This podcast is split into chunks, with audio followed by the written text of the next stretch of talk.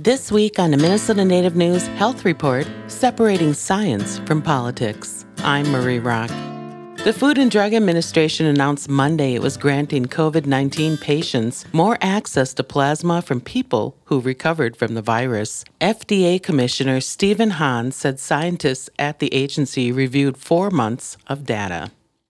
Those, those scientists have concluded that COVID 19 convalescent plasma is safe and shows promising efficacy, thereby meeting the criteria for an emergency use authorization.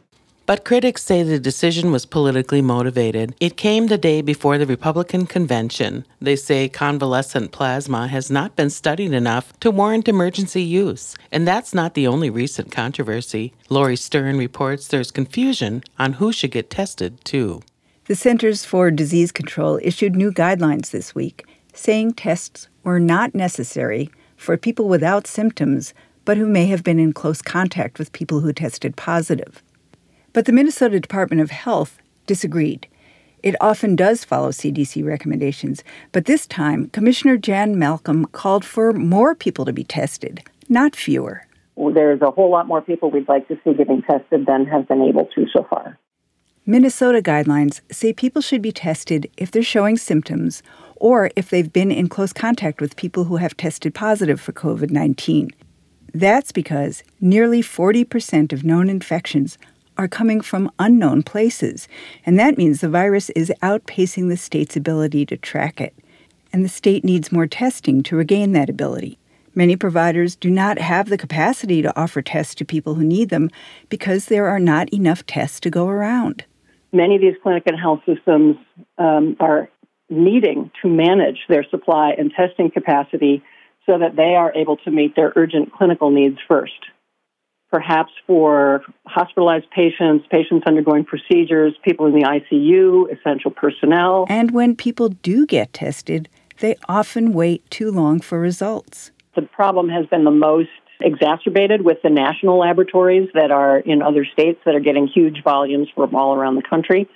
Um, some of our clinics and health systems have contracts with those national reference labs test turnaround time at, at Mayo has been stressed because uh, because of the same thing, the volume of, uh, of tests coming into them from all over.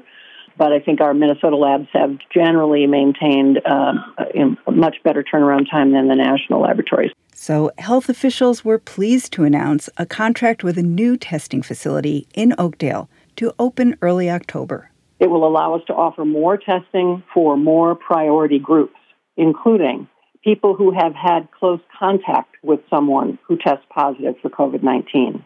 It will allow us to do more community testing in underserved populations. It will allow us to do rapid focused testing as a part of trying to control outbreaks when they occur. And very importantly, we believe it will help us with enhanced testing to prevent further growth in cases through more surveillance testing and more targeted testing in populations that we are particularly concerned about. The new lab will use saliva and not nasopharyngeal swabs, a technique officials say is new but just as effective in detecting the virus.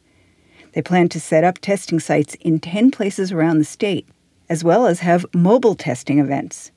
They even hope to make tested home kits available. This is Kris Ehresmann, who leads the infectious disease division of the Minnesota Health Department not only does it not require swabs, which, um, you know, if you ever are thinking about supply chain and logistics, that's one less thing you have to worry about, but also it's a little bit uh, more comfortable.